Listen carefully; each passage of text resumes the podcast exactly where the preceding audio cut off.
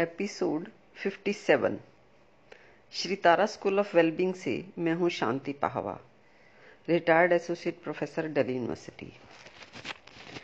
आज जो माहौल है, उसमें सभी डरे हैं, सहमे हैं।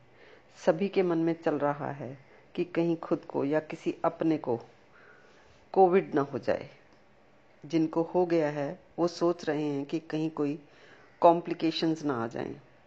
जिनको करोना होकर ठीक भी हो गया, उनके मन में भी करोना के साइड इफ़ेक्ट्स या उन दवाइयों के साइड इफ़ेक्ट्स का विचार सरफेस पर ही रहता है। और फिर ऐसे में फेसबुक पर या कहीं पढ़ने सुनने को मिलता है कि जो कभी रोशनी दूर तक ना दिखे, ज़िंदगी में कभी ज़िंदगी कम लगे, जो कभी आदमी से डरे आदमी, जो दिलों में कभी प्यार की हो कमी, भटके न तेरा इंसान कोई रास्ता निकाल लेना, मालिक संभाल लेना, हमको संभाल लेना। हिम्मत हमें तो देना, हमको संभाल लेना। ये सुनकर अच्छा तो लगता है, लेकिन वास्तविकता ये है कि कौन किसको संभाल सकता है। सभी को अल्टीमेटली खुद को संभालना होगा। असल में शब्दों से, आसपास के माहौल से हमारे विचार प्रभावित होते हैं, और विचारों से हमारा मन प्रभावित होता है। और फिर हमारे शरीर पर भी उसका प्रभाव होता है। सभी इस बात से रिलेट कर सकते हैं और सभी इस बात को समझ भी सकते हैं कि कैसे मन की समस्या शरीर को प्रभावित कर देती है। असल में हम जो जो शब्द सुन लेते हैं या जिस भी बीमारी का नाम और फिर उसका डिस्क्रिप्शन सुन लेते हैं, लगता है कि हमें यही बीमारी है। जैसे कि जब तक किसी को पता नहीं था कोरोना वायरस का तो वो कहता था कि खांसी है, जुकाम है, सर्दी बुखार है। और यही बीमारी अगर ठीक ना होकर लंग्स तक फैल जाती थी तो डॉक्टर्स इसको निमोनिया डायग्नोज करते रहे हैं। लेकिन अब जैसे जैसे हम सुनते हैं, कोविड के सिम्टम्स तो हमें लगता ही रहता है कि हमें कोविड हो गया है। हर वक्त हम कोविड के भय में जी रहे हैं। अब तुम सोच रहे हो कि क्या मैं नहीं डरती कोविड से? मैं भी डरती हूँ। तभी तो मैं तुम्हारे इस डर से भी रिलेट कर सकती हूँ। मैं भी डरती हूँ इस बात से कि कहीं मुझे कोविड ना हो जाए। इस डर की वजह से मुझे याद रहता है कि मुझे बार बार हाथ धोने हैं। मुझे किसी से भी मिलने से पहले मास्क लगाना है। और जहाँ तक हो सके दूरी बनाकर ही किसी से मिलना है। और मैं ये भी जानती हूँ कि ये सब करने के बावजूद भी मुझे ये बीमारी हो तो सकती ही है।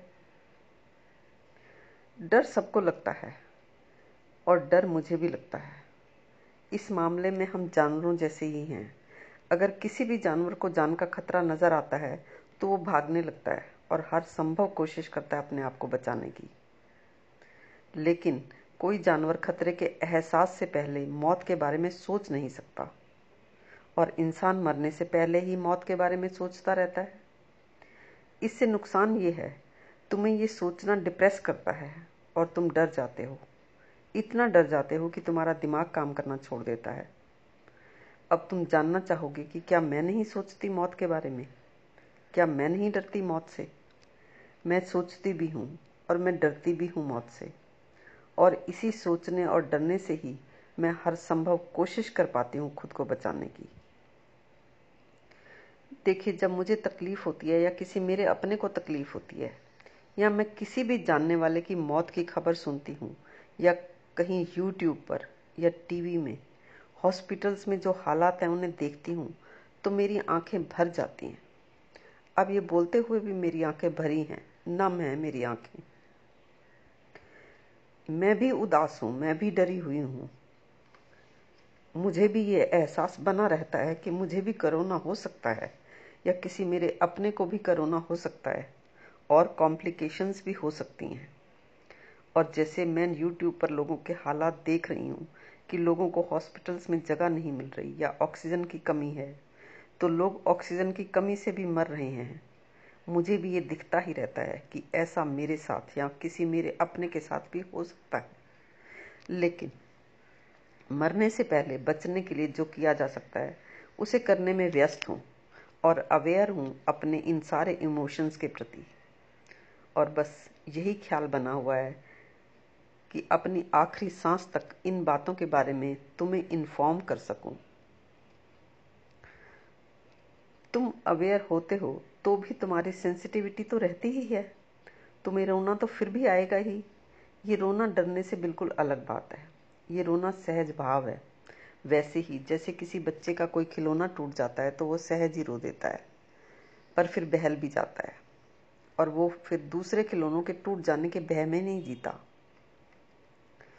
ऐसे ही तुम डेथ के प्रति अवेयर होने के बाद, लाइफ और डेथ को समझने के बाद, इस मौत से वैसा नहीं डरते जैसे पहले डरते हो। असल में डर अस्पष्टता से पैदा होता है। जैसे तुम किसी अनजाने अंधेरे कमरे में प्रवेश करोगे तो तुम नेचुरली डरते ही हो। लेकिन जैसे ही तुम लाइट ऑन कर लेते हो, तुम्हारा डर खत्म हो जाता है। अब करोना तुम्हारे लिए एक अनजाने अंधेरे कमरे की तरह है। अगर तुम उसको पूरा समझ लो कि कैसे इस बीमारी से बचा जा सकता है और अपनी तरफ़ से पूरी सावधानी रखो तो इस बीमारी होने के चांसेस को कम किया जा सकता है। और फिर भी ये बीमारी हो तो सकती ही है, क्योंकि ये जीवन का स्वभाव है कि इसमें एक्सीडेंट्स तो हो ही सकते हैं। अब हो गया एक्सीडेंट तो बजाय डरने के, ठहरो और सोचो कि क्या किया जा सकता है। और जो किया जा सकता है वो कर लो, और जो नहीं किया जा सकता तो उसे करोगे कैसे? तो बजाय डरने के या इस बीमारी को धुआँ बनाने के, तुम रुको और सोचो कि क्या किया जा सकता है। असल में विचारों के चलने से जो मन में समस्याओं का धुआँ बनता है ना, वो धुआँ किसी न किसी बीमारी को लेकर या किसी भी समस्या को लेकर इस कोविड से पहले भी था ही तुम्हारे मन में। और ये धुआँ सभी के मन में है। सभी का मतलब सभी। जिन डॉक्टरों से हम इलाज करवाते हैं, उनका मन भी अपनी किसी समस्या में गोल गोल घूमता ही है। अब चाहे कोई डॉक्टर हो, या बिजनेसमैन हो, या एक्टर हो, मेल हो या फीमेल हो, होता क्या है कि हर कोई अपने अपने काम में बिज़ी हो गया, वो विचार कहीं साइड में दब गया। या किसी और तरह के विचार चलने लग गए। ये मैंने इस कस्टमर को उधार सामान दे तो दिया, पर अब इसके पैसे नहीं आएँगे तो क्या होगा? ये इतना माल आ गया, इसकी पेमेंट कैसे होगी? या फिर ये माल बिकेगा कि नहीं बिकेगा? और भी कुछ ना कुछ चलता ही रहता होगा उसके मनों में। पर उन्हें उस विचार का कोई भी किनारा नहीं मिलता। मन में बात गोल गोल घूमती है। वो अलग बात है कि बंदा अपने को किसी किसी काम में या कहीं भी व्यस्त कर लेता है। इसी के बारे में हम बात आगे बढ़ाएँगे अपने अगले एपिसोड में।